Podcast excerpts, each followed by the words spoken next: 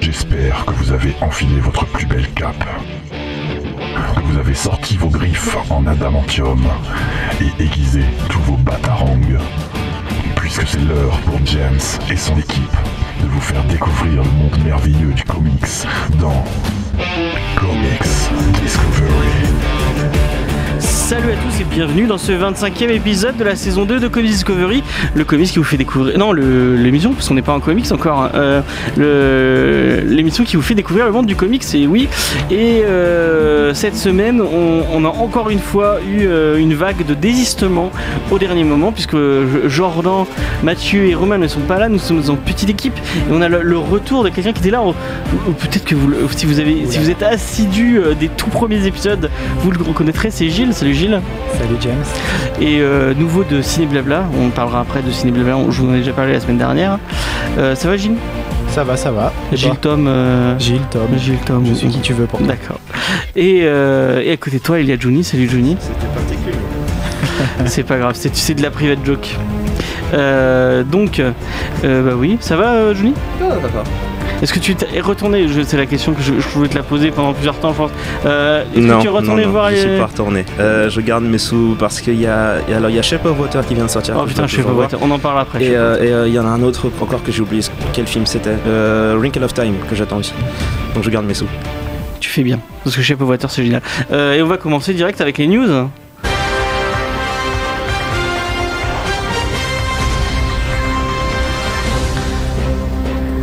Et on commence avec euh, la news qui a fait le plus parler d'elle euh, cette semaine. C'est euh, Whedon qui, après un Justice League qui est beaucoup décrié, mais qui ressemble finalement plus à un accident industriel plus qu'à un vrai film, le film qu'il devait faire pour Warner à la base, qui était Bad Girl, pour lequel il s'était engagé. Finalement, il va pas le faire. Il a dit cette semaine qu'il ne le ferait pas. Selon la version officielle, il n'est pas arrivé à trouver une histoire euh, qui lui convenait, donc il quitte le film. Et euh, selon euh, la version officieuse, Warner, en voyant le succès de Wonder Woman et de Black Panther, aurait décidé que le film Bad Girl ne pouvait être réalisé que par une réalisatrice. Et donc il chercherait quelqu'un de féminin pour réaliser cette chose, enfin cette chose, ce film Bad Girl. Il y a deux scénaristes qui ont déjà dit sur Twitter, Gail Simon qui a, fait Bad Girl New 52, qui était pas génial d'ailleurs, Bird of Prey et deux trois autres trucs euh, chez, euh, chez DC, et euh, Roxana Gay qui a fait World of World of Wakanda. Est-ce que tu as lu World of Wakanda? Wakanda non pas encore. Euh, Donc c'est un c'est un titre euh, autour de Black Panther, euh, autour de des C'est sur les. Alors c'est c'est un cas politique relativement complexe au Wakanda à cette période, mais en gros c'est un, c'est un genre de spin-off en fait. Il y avait des personnages des Dora Milaje, donc les soldats des femmes dans la série principale et euh, ils ont fait un spin-off sur elle et c'est Roxane Gay qui faisait le scénario. Euh, et les retours que j'ai dessus sont relativement mitigés sachant que la série s'est arrêtée au bout de quelque chose comme 6 numéros ah ouais donc, euh, euh, après, le, le- le- les Marvel arrêtent une série quand elle vend pas assez. Mais c'est pas parce que ça vend pas assez que c'est forcément mauvais. Mhm. Mais euh, voilà, les retours que j'ai eus m'ont pas nécessairement poussé à me dire tu vas mettre ça en haut de ta pile, mais je vais finir par le faire au bout d'un moment. Mais Roxana Gay, c'est pas quelqu'un qui vient du comics, puisqu'elle est essayiste et elle est docteur en, en, philosophie ou en, Ouais. ou en je sais plus quoi, truc, vous irez voir sur Wikipédia. Et elle, elle a dit sur, sur Twitter Ah oui, moi j'aimerais bien écrire, écrire une, une- une histoire sur Bad Girl. Et il y a une des responsables de, de DC qui lui a dit Ah, si tu es sérieuse, euh, envoie-moi. Et elle, elle lui a laissé son mail. D'ailleurs, c'est pas très malin de balancer son mail sur Twitter, elle va recevoir 40 millions de mails euh, un peu Ouais. euh, bizarres. Donc, euh, en dehors de l'effet Whedon qui se casse, parce que bon, voilà, je pense que il en a, à mon avis, il en a peut-être un peu marre euh, de tout le délire autour de Justice League, tout ça, et euh, vu euh, ce qui s'est pris autour de, euh, parce qu'il a eu beaucoup beaucoup de problèmes autour d'A- d'Avengers 2, qui avait, qui avait- où il a eu des problèmes avec les studios, de retourner avec des problèmes. À mon avis, il a dû se dire, cassons-nous, ce sera plus simple. Bon, Enfin, des problèmes, je sais pas. Il n'y a pas la même ambition avec un Avengers 2 et un Bad Girl. Ouais, non, il a eu vraiment des. Apparemment, il a eu, Disney lui a vraiment mis les bâtons dans les roues et il pouvait vraiment pas faire ce qu'il voulait. Donc, euh, à mon avis, il a vraiment envie de, de partir vers quelque chose qui. Enfin, je sais pas, je Plus spécule. personnel, ouais. je Ouais, sais plus pas. personnel, plus un truc où il pourra faire ce qu'il a envie. Euh, Est-ce que le film Bad Girl vous hype encore? Je, je crois que non, c'était Jordan qui, qui disait qu'il voulait pas de film Bad Girl ou c'est toi, je ne sais plus. Nous deux en fait, je pense, mais euh, c'est pas. C'est pas un truc qui m'intéresse particulièrement. On a eu une discussion là-dessus où je crois que c'est Romain qui allait fouiller pour voir quels sont les personnages féminins qui pourrait avoir un film chez DC qui soit pas associé déjà à un, à un mec entre guillemets, effectivement il y en a pas des masses. Non, mais chez Marvel, c'est pareil. hein. Euh, oui, non, mais c'est pas une question de, de l'un est pire que l'autre, c'est juste que voilà, là on parle en l'occurrence de DC, et euh, effectivement c'est compliqué de faire un film, comment dire, qui vendrait. Parce que l'avantage de Batgirl, c'est que donc c'est une femme, donc il y a le côté un peu féministe euh, au niveau marketing, ça marche bien en ce moment. Et euh, aussi. et euh, et il y a le côté, euh, elle a le nom Bat dedans. Ah oui, bah c'est ça. Oui, hein. oui. Voilà. Et, et dès l'instant où c'est associé à Batman, tu sais que ça va attirer des gens. Alors que s'ils font un film sur Zatanna ou sur Huntress, euh, il y a moins de gens qui vont ramener parce que déjà ils vont commencer par demander alors c'est qui? Et euh, je sais pas, Zatanna, ils vont dire oh, c'est une magicienne quoi, bof. Enfin, surtout Batgirl, ils auraient mis Batman dans le film. Donc, Oui, euh, Mais ils ont toujours pas cassé de Batman, parce qu'à mon avis, Ben Affleck c'est mort. Bah, Jack Euh, Gyllenhaal. Ouais, je sais pas, je suis pas très. f- Ouais, je sais pas, on en a discuté déjà, mais. C'est un Ouais. peu le bazar. Mais oui, le, le- le choix Batgirl a l'air plus marketing et stratégique qu'autre chose. Moi je trouve que ces séries elles sont cool. Je sais pas si tu t'as lu celle de. hum, Merde, j'ai oublié les noms. euh, Bah, celle qui avait euh, après celle de Gail Simone qui était pas géniale. euh, où elle revenait euh, un peu. euh, elle sortait de Gotham, elle allait dans un quartier un peu à elle. euh, en, en côté université, tout ça qui était, qui était pas mal.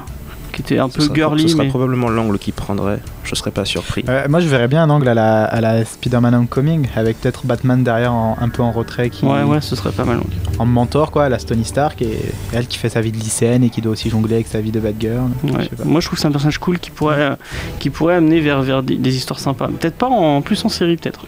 Je sais pas.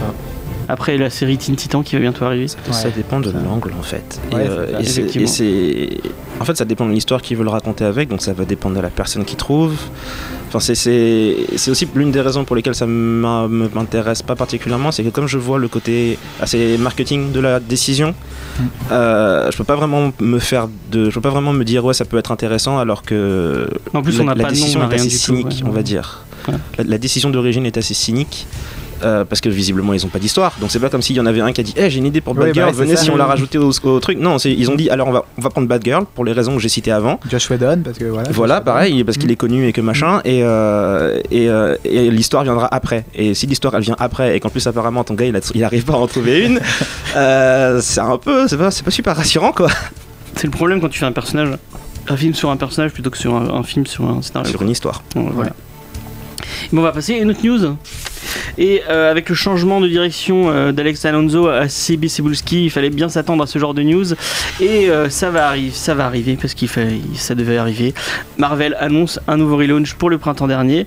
Et bah, un, nouveau, un nouveau relaunch. Donc pour expliquer les gens, qu'est-ce que c'est un relaunch C'est quand on reprend toutes les séries. c'est peut-être pas ils reprennent au numéro 1 avec relaunch ou c'est un. Ils- alors ils arrêtent pas de changer leur numérotation à chaque fois ça. ils ont une justification du genre c'est pour Là, attirer les les nouveaux deux, lecteurs les deux numérotations en même temps. Il y avait le numéro 1, mais ils vont garder la vieille. ouais alors C'est c'est vrai pas- c'est c'est absolument Ah ouais. pas brouillon ça Ah ça, non, c'est- ça va pas du tout. vraiment pas perdre les gens waouh Donc en fait, ils relancent les, ils relancent les séries, euh, ça veut dire des nouvelles équipes créatives, donc ils changent de scénariste et de dessinateur, et ils vont, euh, il y aura des nouvelles séries avec des nouveaux, peut-être pas forcément des nouveaux personnages, mais des, des euh, retours au numéro 1 pour les gens qui voudraient euh, euh, reprendre les personnages. Et là, on n'a pas trop de news à part une image où on voit bien que les personnages issus de films et de séries télé sont vraiment beaucoup mis en avant comparé aux autres.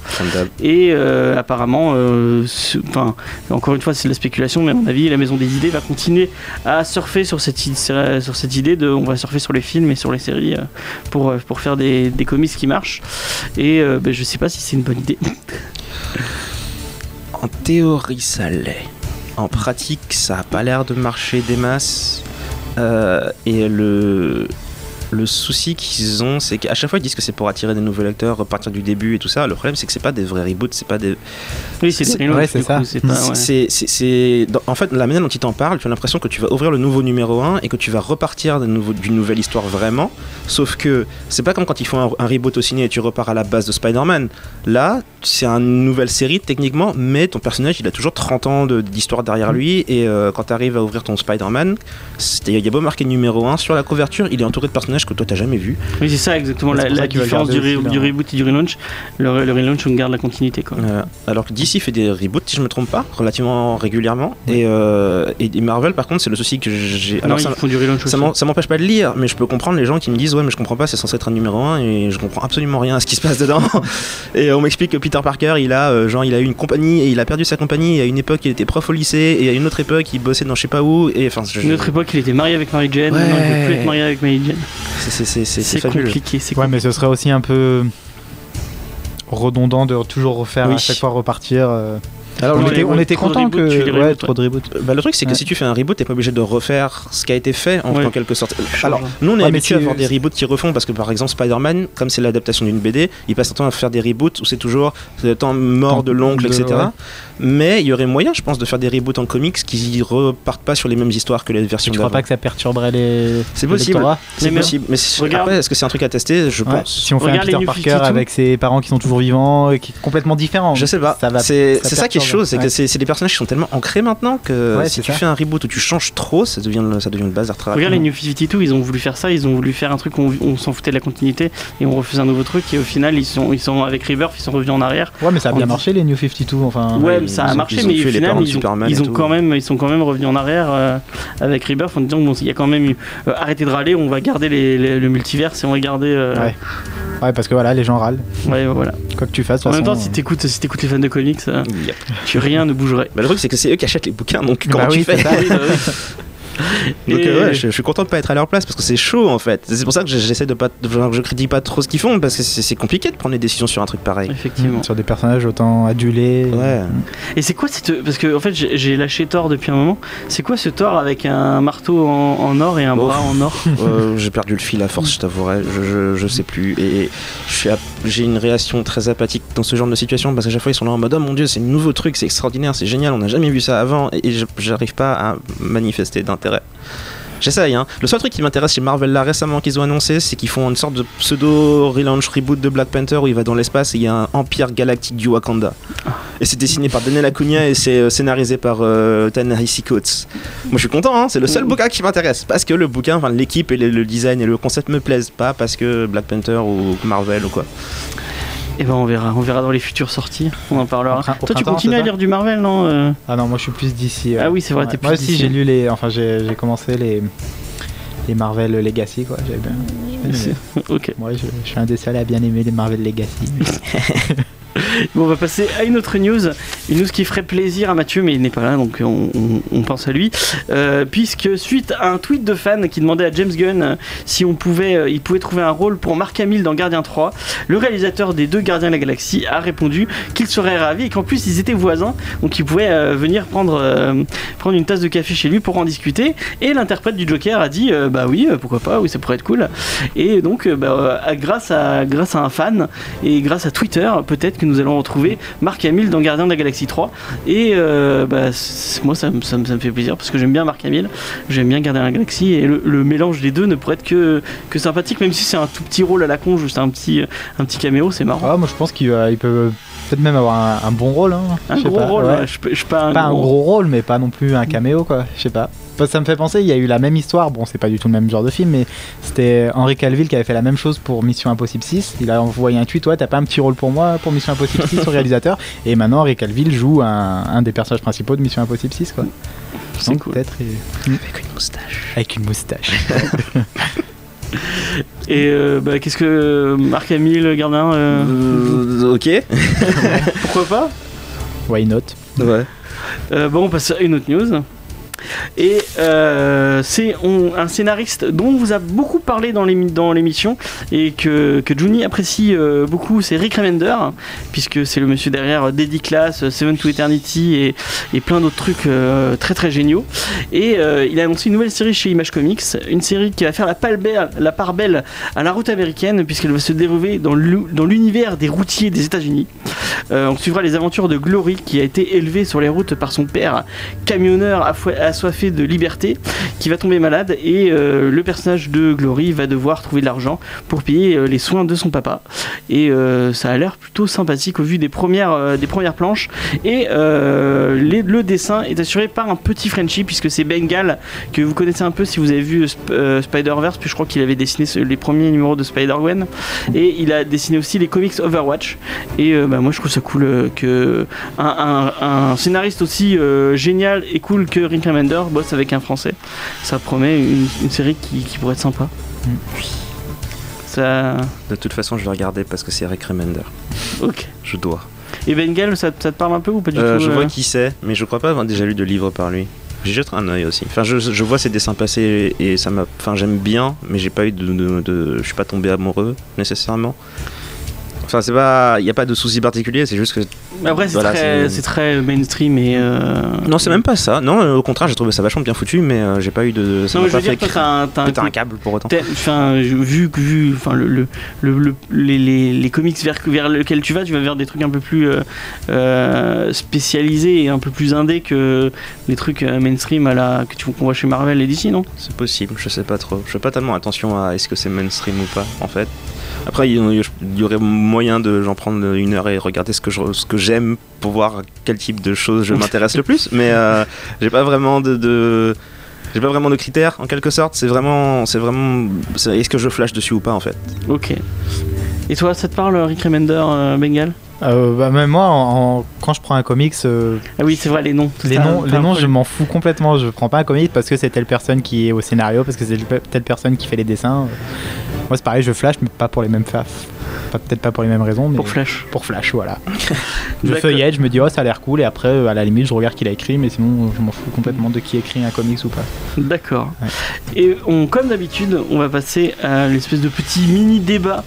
Euh, donc euh, cette semaine, vu la première news et vu euh, ce que Warner essaie de faire, je me suis demandé et je me suis posé la question est-ce que bientôt on va on va avoir droit à que des films et que des euh, que des séries ou même des, des, comics où euh, ça va être une si l'histoire est basée sur une femme, ça, va être une réalisatrice derrière le, projet.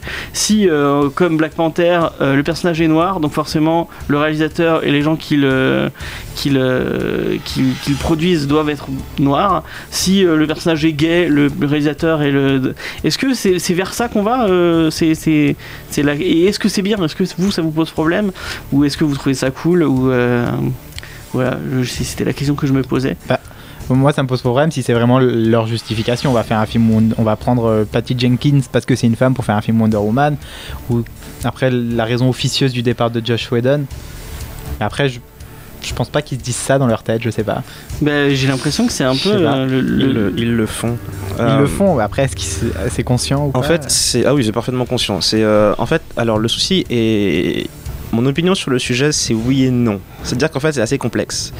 Euh, je vais essayer de prendre des exemples en comics. On a euh, cette tendance en fait vient du fait que Étant donné qu'on leur reproche souvent le fait qu'il n'y ait pas assez de gens de couleur, ou de femmes ou de gens d'orientation sexuelle variée dans les concepteurs ou dans les gens présents dans les médias, ils font un effort qui, selon les cas, est plus orienté vers un côté marketing, on veut du pognon parce qu'on sait qu'il y a du pognon à se faire, et d'autres cas où c'est beaucoup plus orienté vers on veut absolument euh, justement profiter de, cette initiative vers, la diversité parce qu'ils ont vraiment envie de donner la voix à des gens qui l'ont pas forcément. Le truc, c'est que euh, si je prends l'exemple de Christopher Priest, c'est un noir américain, il a bossé sur Black Panther. Le problème, c'est que très rapidement, il s'est rendu compte qu'on ne le contactait plus que pour bosser que sur des personnages noirs. Chose à laquelle il a fini par dire laissez-moi tranquille, je bosserai pas là-dessus. Donc pendant des années, des années, à intervalles réguliers, tous les, quelques mois, DC ou Marvel l'appelait en lui disant bah, on a un personnage sur lequel on veut que tu bosses. Il demandait est-ce que le personnage est noir? On lui répondait oui, et il disait non merci. Jusqu'à ce que récemment, DC le contacte en lui disant on a un personnage, on veut que tu bosses sur Deathstroke. Il a demandé est-ce que Deathstroke est noir maintenant? Non, non, il n'est pas noir. Ah bah ok, y a pas de souci. Et maintenant il bosse sur Justice League, je crois, ce qu'il avait toujours voulu faire. Euh, et le truc en fait, c'est que là où ça le dérange, c'est que il a rien que sur Black Panther, qui est son run le plus connu, le personnage principal par lequel tu vois l'histoire est blanc. C'est un homme blanc. Mm. Lui-même, il n'est pas, pas un homme blanc. Et il, est, il a parfaitement raison de dire ta couleur, ton origine ou quoi que ce soit ont un impact sur ta vie, mais ça veut pas dire que tu peux pas écrire pour d'autres types de personnes. Un bon scénariste peut écrire pour n'importe qui et pour n'importe quoi.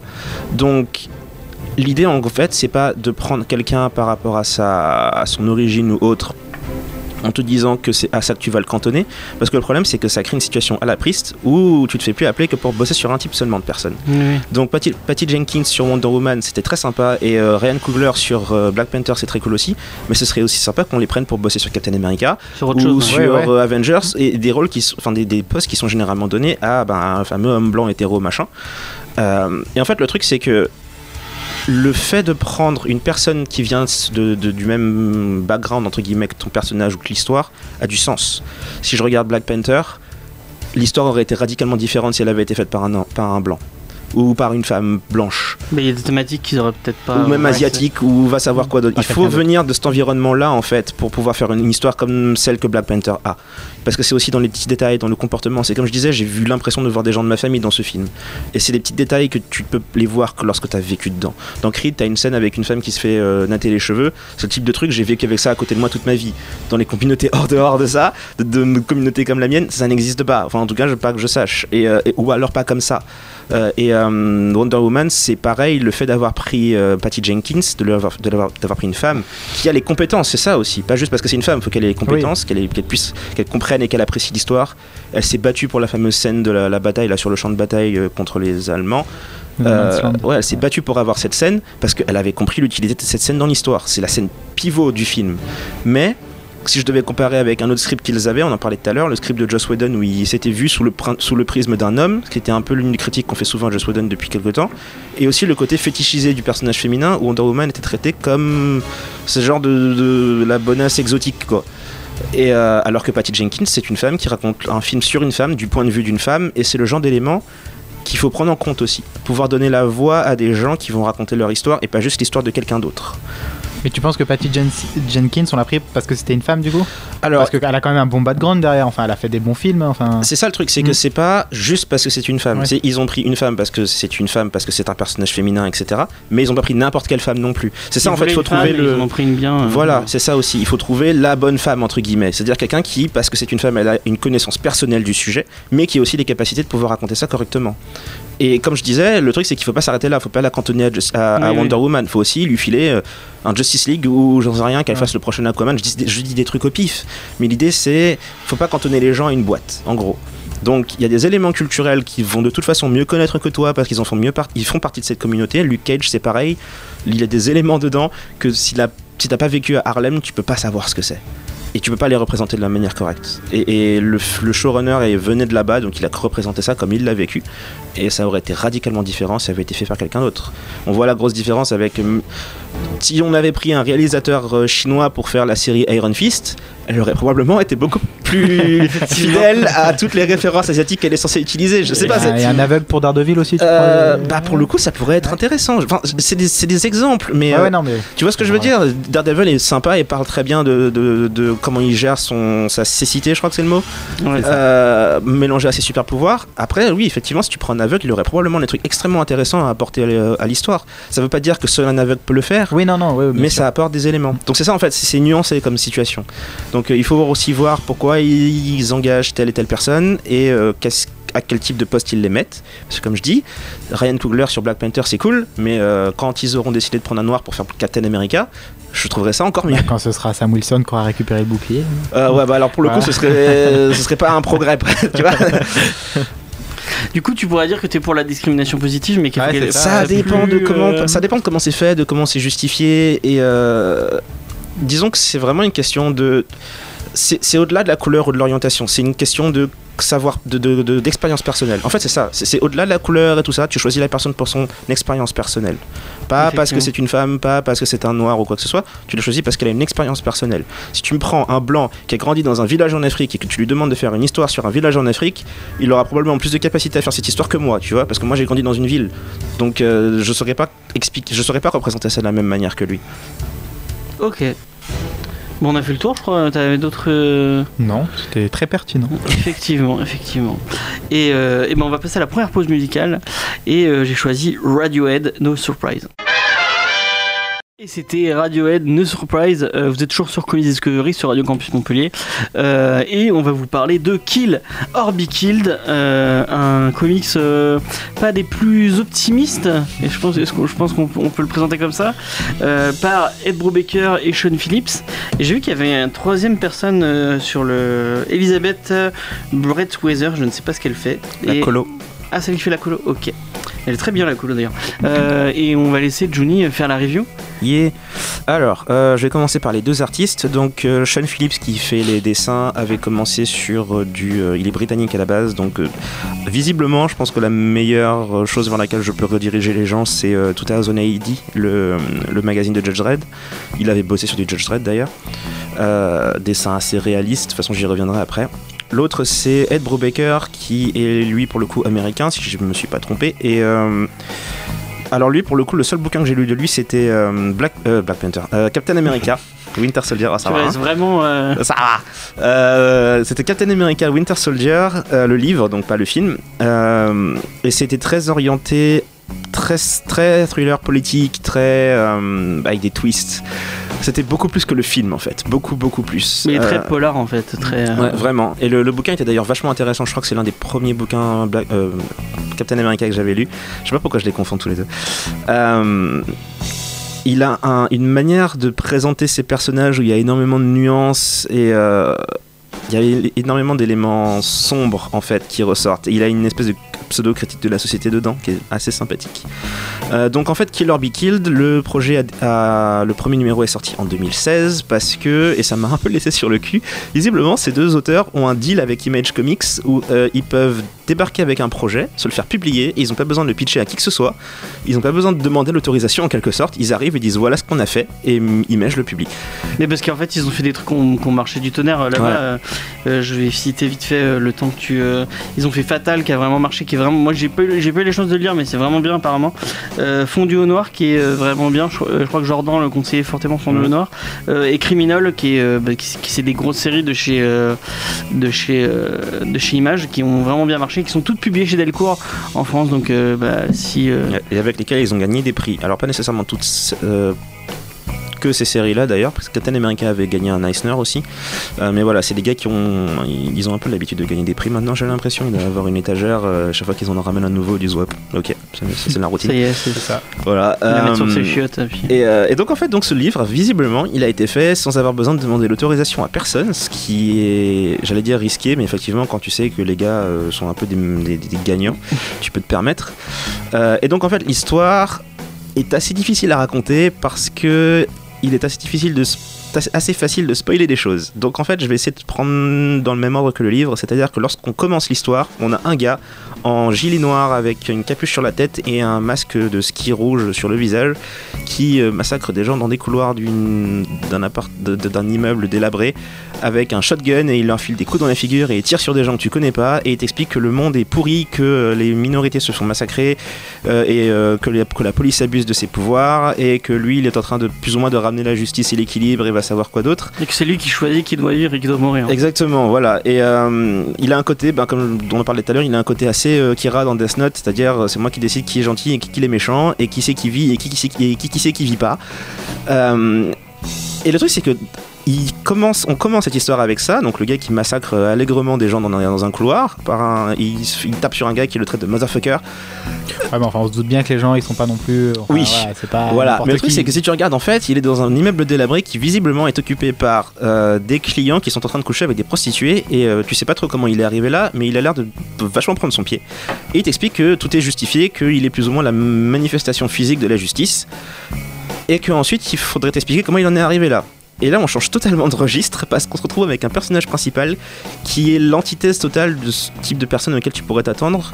C'est-à-dire qu'il te parlait de minorités qui se font, euh, qui se font massacrer et de la police qui abuse de ses pouvoirs et de la société qui part en couille. Mais euh, c'est l'archétype de l'homme blanc de 28 ans qui peut rester à l'université jusqu'à cet âge-là parce qu'en plus de ça, il a des sous qu'il a hérités donc il n'a pas besoin de travailler. Euh, il a, il a vraiment pas, il a vraiment pas l'air d'avoir de vrais problèmes dans sa vie en quelque sorte. Et surtout, cœur, il est, euh, ouais, c'est ça en fait. Et le truc, c'est que c'est entre guillemets un géniard. C'est-à-dire que le moment où le flashback commence, tu avais commencé l'histoire avec un gros bourrin, et en face de toi, tu as euh, un gars qui a pas confiance en lui, qui te donne l'exemple de euh, sa copine qui se fait, euh, qui se fait, comment on appelle ça encore, qui se fait catcall, c'est quoi le mot en français? Je ne sais même plus. Qui se fait embêter par des gars dans le métro Ah oui. et Harcelé. Voilà, harcelé par des gars dans le métro, et, et lui, s'en veut de pas l'avoir défendu, alors qu'elle a rien demandé à personne. Mais il s'en veut parce qu'il se dit c'est pas le comportement d'un vrai mec, je me sens honteux, je me sens pas assez fort, j'ai pas pu rouler mes muscles devant ma, devant ma nana, machin. Et en fait, tu te rends compte que le gars a des énormes insécurités et c'est. En fait, finalement, c'est assez proche de n'importe quelle personne lambda, c'est-à-dire qu'il vit dans un monde où c'est un peu les problèmes pays riches, c'est-à-dire que c'est un peu la comparaison qu'on m'avait donnée au moment où je suis venu en vivre en France. Ma famille m'avait dit tu vas voir, ils ont beaucoup de. Ils s'inventent beaucoup de problèmes. Parce que Parce qu'ils ont, ils ont l'électricité en permanence, ils ont l'eau courante, ils ont plein de trucs dont ils se rendent pas compte de la valeur que ça a. Et, euh, malgré ça, ils s'inventent des problèmes. Et euh, c'est une vision assez restrictive de la chose. Et euh, c'est un truc que j'aime bien dans le livre, justement, c'est qu'au fur et à mesure qu'on avance, il te montre que ces problèmes ont l'air assez minimes pour une personne, mais elles ont un vrai impact sur sa psyché. Elles ont un vrai impact sur son moral, sur les problèmes mentaux qu'il peut avoir. Et, et il, a essayé plusieurs fois de se suicider. Ce qui est pas rien. Euh, donc il essaie de se suicider, il rate son coup. Parce que, euh, je vais pas rentrer dans les détails, parce qu'il S'il des- rate son coup, c'est. il- alors c'est ambigu. Mais voilà, donc il a un problème de cœur parce que son, euh, son colocataire sort avec sa meilleure amie dont il est amoureux, machin, machin, un truc habituel. Il monte sur le toit, décide de se jeter et euh, manque de bol, bah ça rate. Parce Mais que- le pire, c'est que en- pendant qu'il saute, au moment où il, va- où il a sauté, il se dit ah merde, j'ai envie, de- j'ai pas envie de, j'ai pas envie de crever en fait. Oui. Et en plus, c'est même pas il saute, c'est il glisse quoi presque. Enfin, Ouais, non, Ouais, mais ça, ouais, c'est c'est ça. c'est le, c'est le, c'est le, c'est le géniard. C'est-à-dire que il, est malheureux, il s'apitoie sur, sur lui-même et se même quand il veut se suicider, il est pas foutu de faire ça correctement. et euh, Il continue à geindre le temps de tomber. euh. Et c'est, enfin, c'est joué exprès comme ça, parce qu'il y a une différence majeure entre le gars que tu vois au début de l'histoire, qui a, de la- qui a confiance en lui et qui est malsain dans un sens, et le gars du début qui a pas confiance en lui du tout. Et, et l'histoire, en fait, c'est je vais t'expliquer comment j'en suis arrivé là, comment je suis devenu en gros ce gros badass. Euh, et donc il se jette, il rate son coup, il arrive dans son appart, il décide de se coucher, et là apparaît un démon qui lui dit alors, tu as essayé de te tuer, mais tu as raté ton coup. Les secondes chances, ça vient pas euh, gratos, en gras, et euh, une vie pour une vie. À partir de maintenant, chaque mois, tu devras tuer quelqu'un pour, pour- pour- en gros, pour payer ton, ton, ton loyer en fait de vie sur Terre. Oui, c'est exactement ce qu'il dit en, VF. Ouais, c'est ça. Et euh, payer ton loyer, quoi. Et j'aime bien cette idée parce que c'est- vraiment ça, en fait. Et on suit du coup l'évolution de ce gars qui réfléchit à comment je vais faire pour choisir les victimes. Et début, euh, il croit pas, il croit que c'est qu'il est qu'il a vrillé et qu'il devient fou. euh. Ouais, ça reste et- ambigu aussi, ça on sait pas. Ouais. Et j'ai- et j'aime bien cet élément parce que euh, ça a un élément assez Moon Knight. Je peux pas vraiment rentrer dedans parce que pareil, spoil, mais euh, il y a ce côté où tu sais pas trop si c'est vrai ou pas. Étant donné qu'il il a tenté de se suicider plusieurs fois et qu'apparemment il y a des antécédents assez étranges de comportements un peu spéciaux dans sa famille, en particulier chez les hommes d'ailleurs. Son père s'est suicidé aussi. Ouais. hein. Voilà. Et euh, donc, visiblement, le- le- il y, a, il y a un truc qui court dans la famille et tu sais pas si c'est spirituel ou, ou- ou- ou surnaturel ou si c'est juste une maladie mentale qui se transfère de, de parents en enfants. Et, euh, et du coup, tu sais pas trop sur quel pied danser, tu sais pas trop quand il prend une décision si c'est vraiment motivé par quelque chose de surnaturel ou si c'est lui qui est sain d'esprit ou pas. Et, euh, en fait, le vrai intérêt du livre, c'est qu'à partir du moment où il décide à, à tuer des gens, parce que forcément il y arrive, l'intérêt de l'histoire, c'est pas vraiment comment il les tue ou qui il tue, parce qu'à chaque fois, il choisit des gens qui méritent de mourir. Il choisit des connards qui tuent des chiens ou, des pédophiles ou des gars de ce style. Mais l'intérêt, en fait, c'est de voir comment il évolue en tant que personne, voir les choix qu'il fait, comment le fait d'avoir tué quelqu'un lui donne un shot d'adrénaline où il se dit oh purée, je suis invincible. Et en plus de ça, ça se remarque euh, ben, dans son aura générale, on va dire, ce qui forcément plaît à la fameuse fille dont il est amoureux, qui finit par lui tomber dans les bras. Et tout ça, c'est au début de l'histoire, en fait. Mais, euh, mais c'est de la base pour voir que le. Il y a des choix de plus en plus ambigus, de plus en plus tordus qu'il Et fait. dès le début, dès le premier, il kiffe ça. Il le dit. Ouais. J'ai kiffé ça. C'est fou. Et, il le fait par instinct de survie au départ, mais il finit par trouver ça relativement intéressant et sympathique. Tout en fin- et- et plus l'histoire avance, plus il se rend compte qu'il y a aussi des éléments extrêmement négatifs, qu'il y a des pressions qui se créent. Enfin, c'est extrêmement intéressant de voir ça.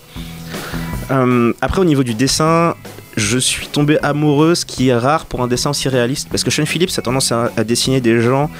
Euh, le dessin est super réaliste, il est fait au pinceau visiblement, mais euh, les visages sont, parfaits. Les expressions sont géniales.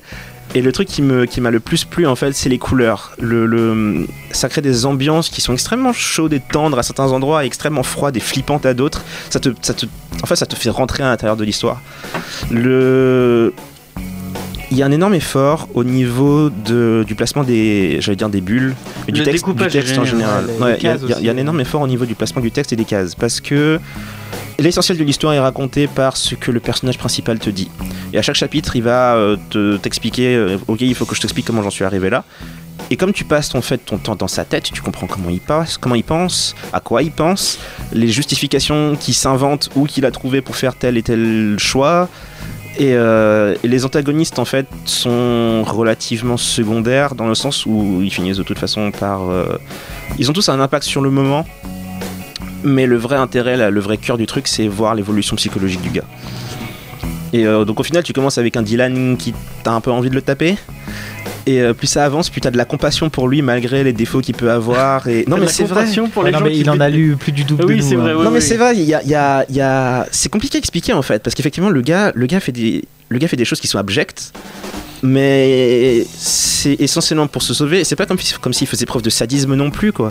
Il fait ça pour essayer de sauver sa peau parce qu'il est, soit il y a vraiment un démon, soit il l'a inventé, mais euh, mais il fait ça pour sauver sa peau, donc il tue jamais les gens de manière sadique. Il se contente de mettre une balle dans la tête, le truc le plus expéditif possible, et il se barre et il continue sa vie tranquille. Et il a la chatte parce que pile au moment où il commence à avoir des remords en disant, euh, enfin, le premier qui bute, il est là en mode, oh putain, je l'ai buté, je l'ai buté, je l'ai buté. Et en fait, il y a un truc, enfin, sans spoiler, il y a un truc qui va déclare, ah bah en fait, je l'ai bien, j'ai bien fait de le buter parce que.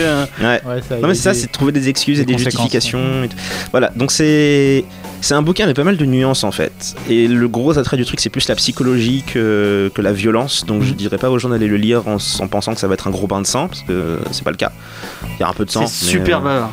Ouais, mais c'est ça en fait, c'est la psychologie du perso, c'est Ouais, comment ouais. il pense. Donc si t'aimes pas les bouquins où ça parle beaucoup et où le personnage se. Bon, c'est pas Black et Mortimer, mais euh, il y, a Oui. beaucoup- il y a beaucoup de trucs à lire. Euh, mais c'est l'intérêt du bouquin, quoi. C'est Oui, vraiment oui, ça bah qui va déterminer si t'aimes ou pas. Donc voilà, mais personnellement, en tout cas, moi je suis conquis. hein. C'est mon, c'est un de mes nouveaux bébés. Mais le lien avec, euh, avec Moon Knight est pas mal parce que euh, il y a le- ce côté euh, Moon Knight où tu, où tu demandes mais si- il est fou ou en fait il est pas fou, il est fou. Ouais. Et euh, il y a plein de moments dans bon, bon, j'ai on, en a, on en a lu qu'un tome moi et Tom moi et Gilles pour l'instant. Mais pile au moment où tu vas te dire oh, mais c'est bon en fait il a juste vrillé. Il y a, y, a, il y a un petit truc qui va te dire ah mais non en fait il a pas vrillé du tout. Il y a vraiment quelque chose. euh, Euh, et j'en suis à- au chapitre 15, et, et même maintenant, je sais toujours pas si c'est vraiment vrai ou pas ce qu'il voit. C'est- C'est c'est vraiment bien tourné en fait. Tu sais, il joue avec tes nerfs. Franchement, il y a des moments où il joue avec tes nerfs. Parce qu'en plus, il met des, il met des éléments à un, à un chapitre et il va te donner la résolution de cet élément, genre 5 chapitres après. Et, t'as- et entre temps, tu as eu le temps de te monter la tête et t'imaginer plein de trucs. Et il va quand même trouver le moyen de mettre une résolution où tu vas dire Quoi? Quoi? mais, pourquoi Il y, a, il y combien de chapitres là dans le cours euh, là il y en a Il y 4 a 4 chapitres. Ouais. Euh, Non, c'est- c'est c'est si on a génial. lu 15, 15, il y ouais. en a, il y en a Ouais. beaucoup plus. Et j'ai toujours envie de continuer. Mais est-ce que c'est un truc euh, qui est pas meilleur quand tu lis tout d'un coup, où tu vois les réalisations au fur et à C'est mesure possible, mais il aime bien jouer avec le fait que t'as du temps entre chaque chapitre, parce que bah, aux États-Unis c'est publié par chapitre, Ouais, bah oui. et euh, il y a des moments où il joue sur le, justement sur le fait qu'il y a des éléments qu'il est conscient que tu les as lus un mois avant et que tu es censé les avoir oubliés parce que c'est un élément mineur et tu penses pas sur le moment, et quand il te le fait revenir, il te le dit même, je savais que t'allais oublier. Donc il le fait exprès. Ouais, il, il a l'intelligence d'arriver à te rappeler des trucs. Voilà. Mais euh, oui, ça peut être, à mon avis, ça peut être apprécié des deux manières. J'ai tout lu d'un coup et j'ai adoré. Ok, bah c'est cool. Et vraiment, moi, le dessin, bah, parce que c'est pas vra- vraiment vers le dessin vers lequel j'irais, c'est très, très franco-belge en fait. euh, où euh, moi, ça m'a fait penser un peu à. Je sais pas, t'as lu Gotham, toi euh, Gotham Central? Non. Tu, tu devrais lire Gotham Central parce que c'est génial. Et je crois que c'est Brubaker aussi, euh, Gotham Central. Il y a Brubaker et, euh, et Ruka. Et euh, bah, c'est, je pense que c'est un des meilleurs titres de DC. Tu l'as lu toi, Gotham? Gotham, ouais. C'est vraiment cool. Euh, et, le dessin est pas, et me fait penser un peu à Gotham. Et je- il arrive vraiment à, à créer des ambiances. Il y a genre un moment, il est dans un, il est dans un street, dans un street club. Il y a, il y a vraiment là une, une ambiance totalement différente avec les couleurs et le, et, euh, et euh, enfin c'est vraiment fou. Est-ce que t'en as pensé quoi, euh, Gilles, vite fait? Moi, vite fait, je rejoins un peu ce que, ce que tu as dit. J'espère que ce sera un, un format assez court parce que j'ai pas envie que ça s'éternise parce que Ouais. je, je pense que ça va peut-être vite tourner en rond. Je sais pas, après les 15 chapitres que tu as lus, euh, Ça va. ça va? Je peux, je pourrais voir ça comme tournant en rond, mais euh, il, trouve les, il trouve des moyens de, de partir dans des directions auxquelles tu t'attends- pas forcément. Et, euh, et j'ai eu des retournements de situation sur les 15 chapitres là où euh, déjà je m'attendais pas à ça. Et euh, il part dans des directions différentes. T'as- un peu peur de rentrer dans cette routine où à chaque fois il va changer de cible chaque mois et que ça devienne un peu comme un shonen qui dure 400 Ouais, épisodes, avec tu le vois. Of the Week. euh, chaque Voilà, semaine. et, et c'est pas du tout ça. C'est pas du tout ça. Du tout. C'est vraiment sur la psychologie du perso. ouais. et Et, et comment puis, comme je dis, le, le bouquin commence avec un gars euh, très sûr de lui qui marave des gens dans un couloir et tu y arrives. Et pas, euh, pas trop tard. Il, est- il est conscient que tu t'attends d'arriver à ce moment-là en fait. Ouais, pour continuer l'histoire. Voilà, parce Il y a- que mais ça, y ça a toujours pas cette là. narration après, du coup euh, Oui, ça continue. Ça mais euh, ça change légèrement. Il y a toujours cette narration parce que tu en as besoin pour rentrer dans la tête du perso. Mais, euh, mais ça change légèrement le système parce qu'à partir du moment où tu arrives à ce fameux couloir, t'as plus de flashback après ça. Ouais. C'est en temps réel. Et ça accentue encore plus l'incertitude parce que là, pour le coup, t'as pas, t'as pas de moment où tu vas te dire Ah, mais de toute façon, je sais où ça finit. Là, tu sais pas où ça finit. Ouais. C'est pour ça que je suis en, je suis en manque là. Je- J'ai besoin. Et euh, on l'a pas dit, mais c'est un bouquin qu'il faut pas mettre entre, entre toutes les mains. Euh, oui. Euh, je pense pas que tu irais le, comme tu dis souvent, je vais le donner à ma petite sœur. non, non, non, là, il y a des trucs d'orgie et des stripteaseuses et non, non, non. Ouais, il y a Ouais, un peu de cul, il y a beaucoup de violence.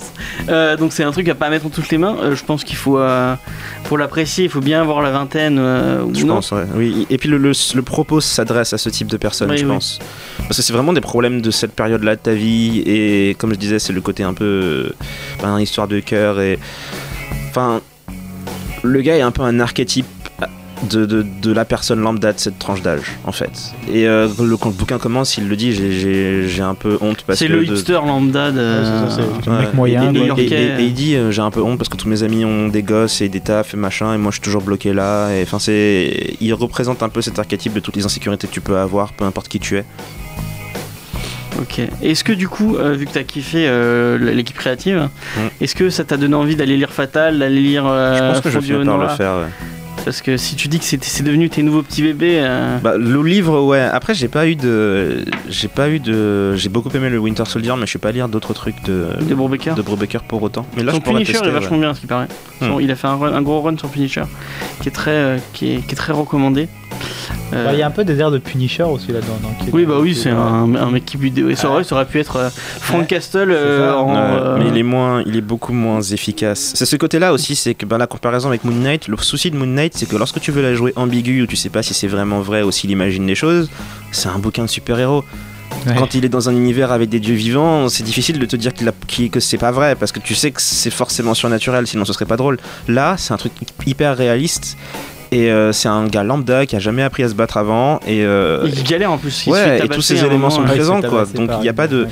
il y a pas de il y a vraiment de l'ambiguïté et de la surprise parce que tu te dis pas ouais c'est un comics donc forcément il va y avoir des monstres réels ou quoi que ce soit tu sais pas tu sais absolument pas Ok, bah on, a fait, on a fait un peu le tour, même plus vite que, que, que prévu. Euh, du coup, euh, qu'est-ce que. on- si vous avez une reco, ou si vous, avez, si vous voulez qu'on. On pourra parler de ciné blabla après. Après les recos, on peut donner un, Un petit. peu de pub, On va faire un peu de pub, bah oui, pourquoi pas. hein. On, on- tant qu'à faire. on- on fait ce qu'on veut après. Moi j'aime bien le cinéma. Et euh, du coup, est-ce que t'as une reco euh, Mais oui, ma reco va être cinéma, donc enfin, enfin, bon, c'est pas grave. Euh, j'en ai deux il Vas-y. y a, alors déjà il y a Wrinkle in Time qui sort le mois prochain si je me trompe T'étais pas un des seuls que je, que je connais qui, qui est hypé par ce film. Euh, Ah, mais alors, c'est le truc j'ai où il y ma- a euh, Oprah Winfrey Ouais, c'est le, dedans truc- le Disney là où. Alors déjà j'ai ma préférence personnelle parce que je kiffe ces, ces types d'histoires avec des gamins qui partent dans des mondes parallèles T'as bien tout. aimé euh, Tomorrowland? Euh, ça va Ça va? Ça va. Ouais. Il a, il a des, des défauts assez particuliers, mais j'aime bien le voir de temps en temps parce que j'aime bien ce type de concept, j'aime bien ce type d'univers et tout. Euh, mais voilà, donc ça m'intéresse pour ça. Et il y a aussi le côté, euh, on n'arrête pas de parler de Black Panther et de son impact culturel et machin truc. Et euh, j'aimerais bien que ça continue un peu dans la lancée et donner un peu de support au film parce que c'est aussi coup, Ava, Ava DuVernay qui fait le, le- la réa. J'ai un peu confiance en elle à ce niveau-là parce que je sais qu'elle fait du bon taf. Et le, le cast me, me fait triper. Et, euh, et puis après, oui, il y a mes, mes, mes petits critères perso. Je sais que. Comment dire Il y a tellement peu de films qui se concentrent sur des gens qui sont pas des archétypes qu'on a déjà vu 14 000 fois. Mm. Que le simple fait de me dire c'est un, c'est un film sur une gamine métisse. C'est- franchement il y a des moments où ça, ça me fait marrer parce que je me dis je pourrais montrer ça à ma soeur et elle se dira tiens il y a un film sur une personne qui me ressemble et machin et c'est ça a l'air de rien mais euh, c'est difficile de s'en rendre compte quand on fait pas partie des gens qui- Ouais, mais l'archétype de l'orpheline qui va chercher son père, euh, enfin c'est pas.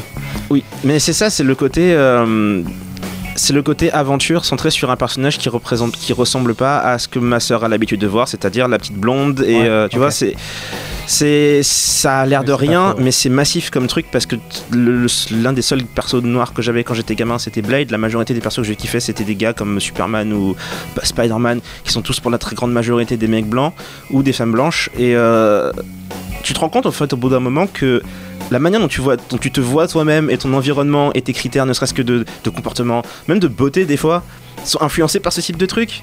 Et tu te rends compte en fait que ton, ton cerveau a été plus ou moins retourné par des gens qui viennent pas de ta communauté, qui savent pas comment tu fonctionnes et qui se sont jamais dit tiens on va représenter des gens comme toi. Ok. C'est- petit Ouais, pas mais, mais c'est... cette pensée là.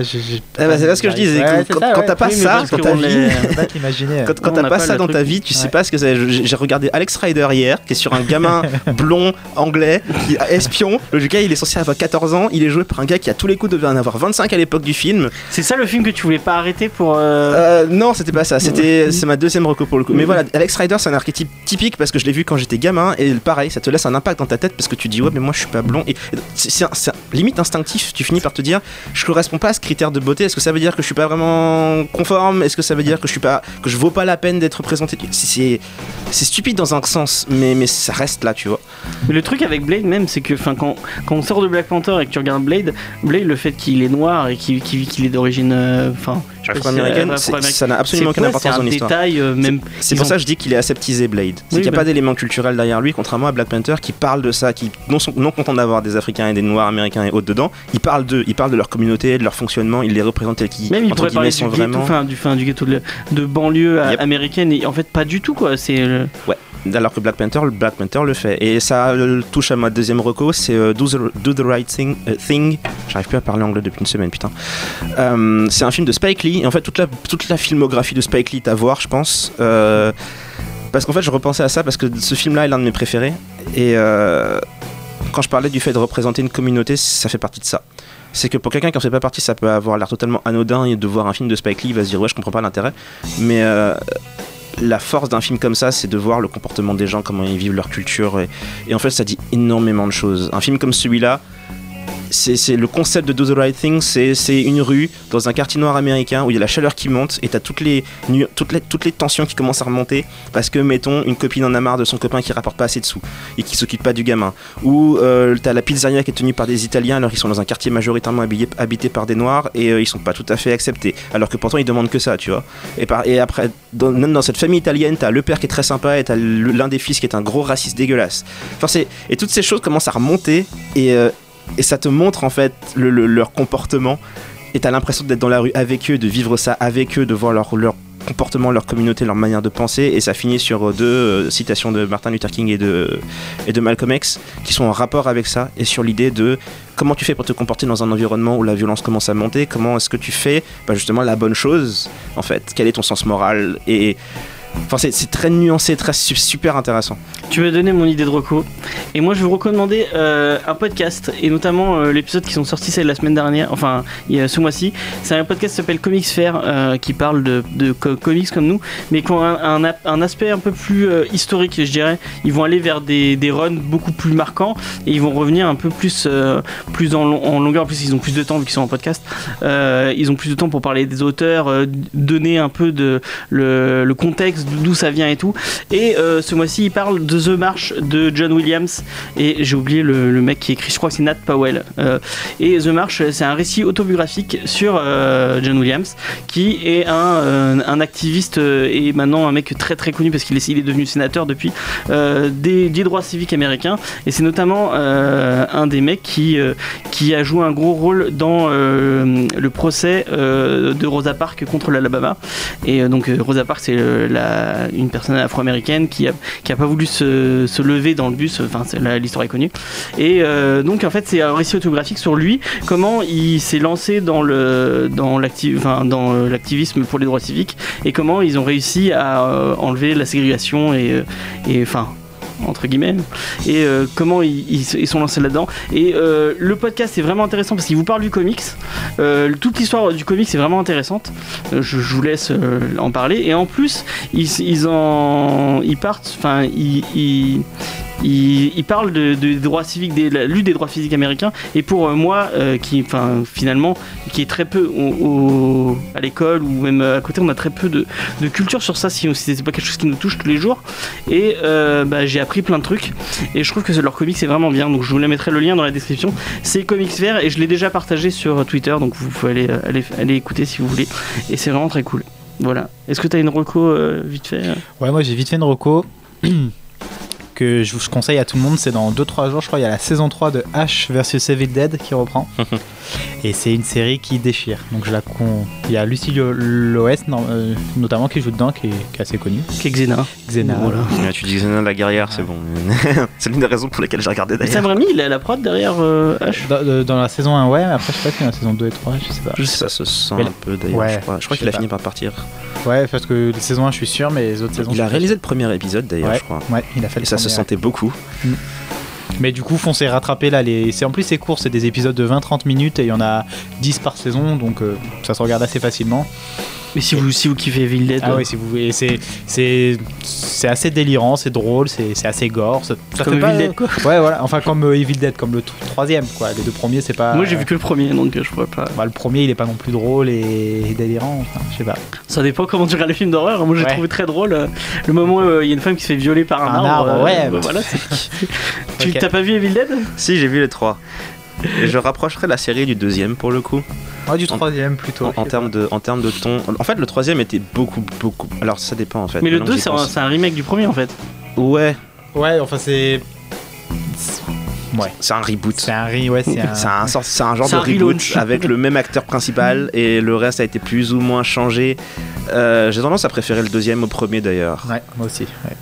Et le, le remake euh, Ah oui, euh, de- j'ai- est nul à chier, ne, ne- ne le regardez pas. Ouais, je l'ai vu, enfin, nul à chier. C'est c'est un film d'horreur euh, lambda, quoi. Enfin, Ouais, voilà. Ça a Mais ça va Evil Dead pas. que le nom. Evil Dead est, enfin, est- Ouais, il y a juste la scène post-générique où tu vois Ash justement qui Ah oui, met sa tronçonneuse qui et qui dit euh, en gros ça va chier maintenant What the fuck Ok, Ouais. pourquoi pas. et, et voilà. Alors que tout le film n'a pas du tout cette, euh, cette Le ambiance. euh, Et ouais, on, a parlé, ton, parce voilà. on parlait de cinéma, on- du coup je vous en ai parlé la semaine dernière, on a lancé un podcast euh, cinéma euh, pour pouvoir parler d'actu cinéma. Euh, a priori on s'était dit on va faire un mensuel, mais au final on va peut-être pas faire un mensuel, on va peut-être faire un bimensuel.